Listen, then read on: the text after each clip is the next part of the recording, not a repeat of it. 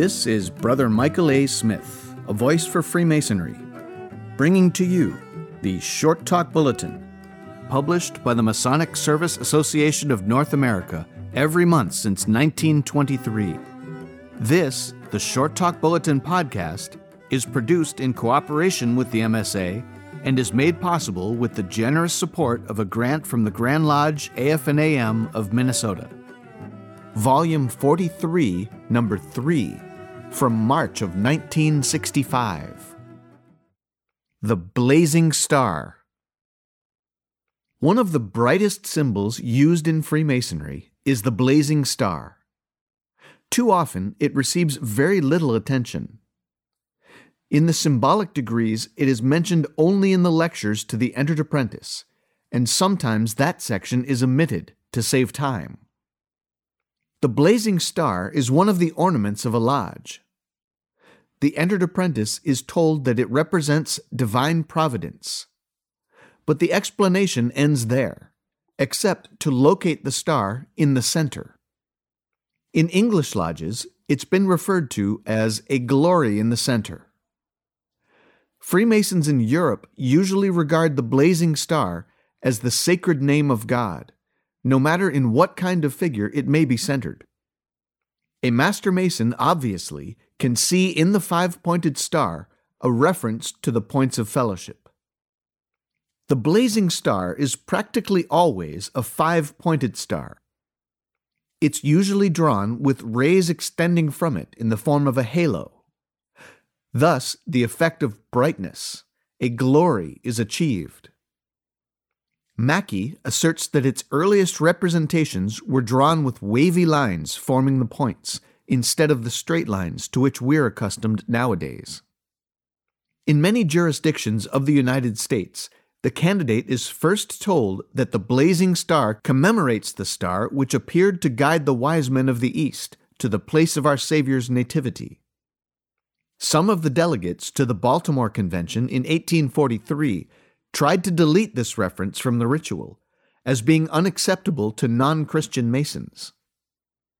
Although that convention was unable to determine a standard ritual for Freemasonry in the United States, some of its proposals were later adopted by individual Grand Lodges. The deletion of the Star of Bethlehem was accomplished in a few. In addition to the objection to using a sectarian Star of Bethlehem in Masonic ritual, there's also the possibility that what the wise men saw was not a star, but a conjunction of planets. Reprinted in Christianity Today from December 18, 1964, is an interesting essay. What was the Star of Bethlehem? Originally published by the Adler Planetarium and Astronomical Museum of Chicago. The author furnishes historical and astronomical data to show that Jesus was born earlier than is usually supposed, possibly very close to the time of an unusual conjunction of the planets, Mars, Jupiter, and Saturn. The writer suggests that the wise men really saw several rare astronomical phenomena, during one of which the planets seemed to reverse their directions. To ancient astronomers, who were also astrologers, those rare groupings of the planets were a command to look for an important occurrence on Earth, which such marvels seemed to foretell. The great antiquity of the blazing star as a symbol, its repeated use in Freemasonry, and its identification with the geometric figure, the pentalpha, suggest its importance for the well informed Mason. It is a rich source of ideas for speculative labors historical, mathematical, astronomical, astrological, and mystical, as well as the moral knowledge to which a symbolic fellow of the craft addresses his labors. The five pointed star has been found in relics from ancient Assyria, Egypt, and the Celtic Druids. It was one of the most important symbols of the Pythagoreans, for whom its mathematical properties were most significant as the pentalpha but who also fashioned it into trinkets to be used as talismans to ward off evil spirits, ill health, or misfortune. This symbolism persisted throughout the centuries of European history. In Germany, for example, it became the Druttenfuss, a hex sign to prevent witches and goblins from entering barns and cottages. In some Masonic rituals of the 18th century, the blazing star was regarded as a symbol of prudence, the virtue which leads to all other virtues. Some writers have seen in this interpretation a persistence of ideas from the dawn of recorded history to the present. The ancient Egyptians worshipped as one of their gods the dog star, whose heliacal emergence closely predicted the annual inundation of the Nile Valley. The prudent man, noting its appearance, took steps to protect himself and to warn his neighbors of the approaching danger. The star was given credit for such salvation and thus became a symbol of prudence. The blazing star is also found in some of the degrees of the Scottish Rite. In one, it is symbolic of the true Freemason who perfects himself in the way of truth by advancing in knowledge, and thereby becomes a blazing star. It is also referred to as a symbol of divine providence, pointing out the way of truth for the pilgrim on his journey through life. The earliest Masonic monitors did not mention the blazing star, but after the appearance in 1723 of Anderson's Constitutions, with its legendary history of the craft, the introduction of many new symbols into the rituals of Freemasonry did not take long. The star was one of the first to appear. At first, it was described as a part of the furniture of a lodge. It represented beauty. When the form of the lodge was drawn on the floor, it became the glory in the center. Later, the lodge was painted on a large piece of canvas, which could be rolled and unrolled for repeated use. The star in the center was a prominent feature of these floor plans. When they became the tracing boards used for instructing candidates, the star was still a prominent feature. However, with the passing of such visual aids and the careless practice of omitting parts of the lectures, the blazing star has lost its radiance in the Masonic ritual. William Preston described the star as one of the ornaments of a lodge and interpreted it as a reference to God's effulgence on Mount Sinai, which Moses found too brilliant to look upon when he ascended the mountain to receive the tablets of the law. Preston also regarded the blazing star as a symbol of the omnipresence of God, who showers us with the blessings of life, whoever and wherever we are. The star reminds us God is in the midst of us. Divine providence Star of Bethlehem, Prudence, the true Freemason, Beauty. Whatever interpretation has been given to the blazing star, they all suggest the source of light and truth. Mackey said it simply and positively the star is a symbol of God. To the Greeks, especially the Pythagoreans, the five pointed star was a special manifestation of the idea that the great architect is always geometrizing. Even though the star and the geometric figure, which they named the pentalpha, may be regarded as two different things, they are essentially the same. Pentalpha means five alphas, or A's, which are produced in five different positions when the figure is drawn. Alpha is one of the symbols of deity, as in Alpha and Omega, Alpha is the first letter in the Greek alphabet. It's regarded as that attribute of deity which is the beginning, the source of all things. The five points in the pentalpha all touch the circle, a symbol of the universe, in which it lies, when properly constructed. Since it can be delineated in any position, the five points may readily be considered five essential beginnings or acts of creation like the five primary races of man.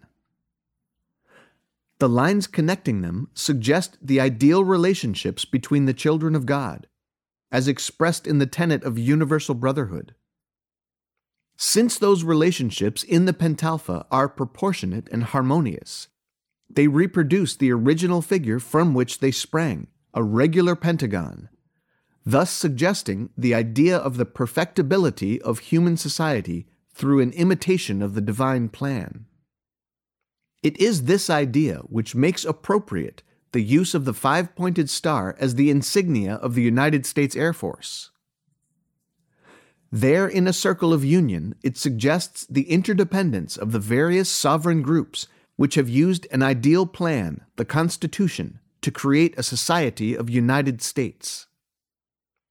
The Pythagoreans, however, were primarily interested in the mystical properties of numbers. They believed that numbers, when properly arranged or combined, could influence men's lives and actions.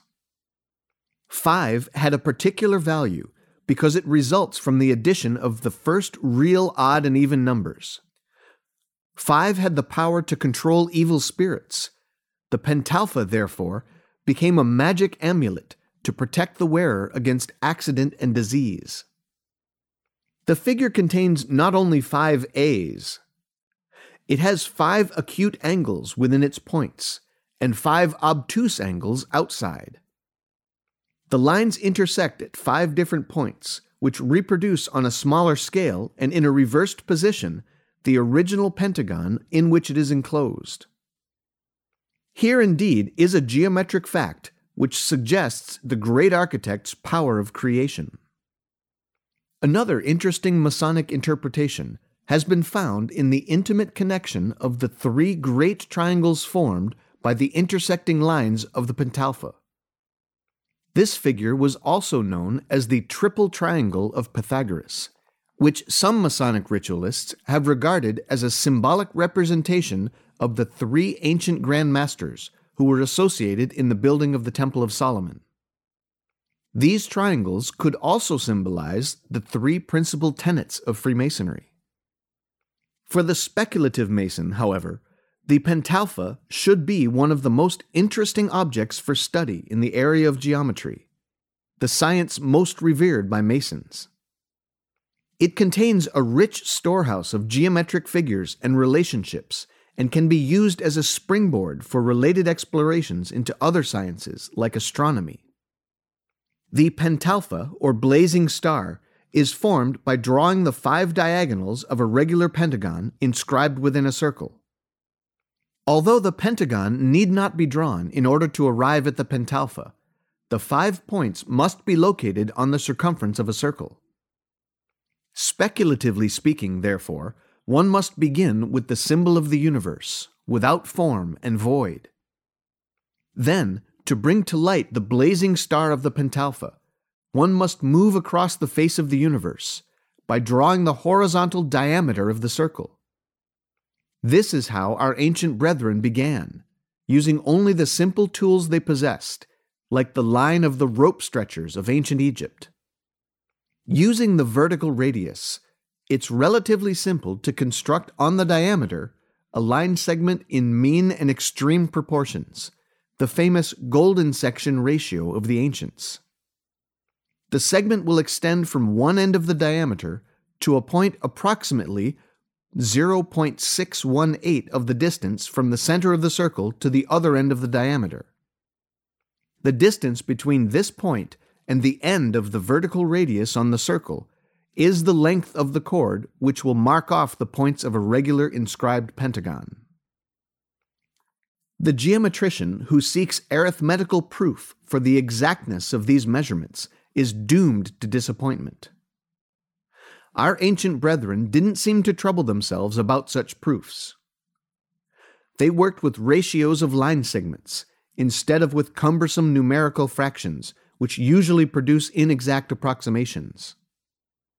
What really impressed them about the construction of the pentalpha was the marvelous harmony of ratios which its construction either depended on or created. For example, the crisscrossing of the lines of the pentalpha divides every line into three segments, every two adjacent parts of which are in mean and extreme proportions. The same is true of many of the sides of the triangles formed. As one writer expressed his astonishment, you can find golden sections all over the place. To the truly speculative builder, the most remarkable property of the pentalpha, or blazing star is the fact that its construction provides for its regeneration. The construction of a pentalpha produces a smaller pentagon in which another star may be drawn. That figure, in turn, creates a smaller pentagon, in which another smaller pentalpha may be delineated. Obviously, this process could be continued indefinitely if man had the tools delicate enough to reproduce the figures continuously smaller, or in the opposite direction, proportionately larger. Theoretically, the process should be possible to infinity. That, however, can be done only in the mind's eye, speculatively. May not this thought, however, suggest to speculative Masons that their efforts to build the Temple of Brotherhood are infinitely meaningful and infinitely necessary? If brotherly love, relief, and truth are the triple tenets which form the three great triangles of our speculative pentalpha. Only a continuous recreation of the harmonious conditions resulting from their application can produce the brilliant brightness of our symbolic blazing star.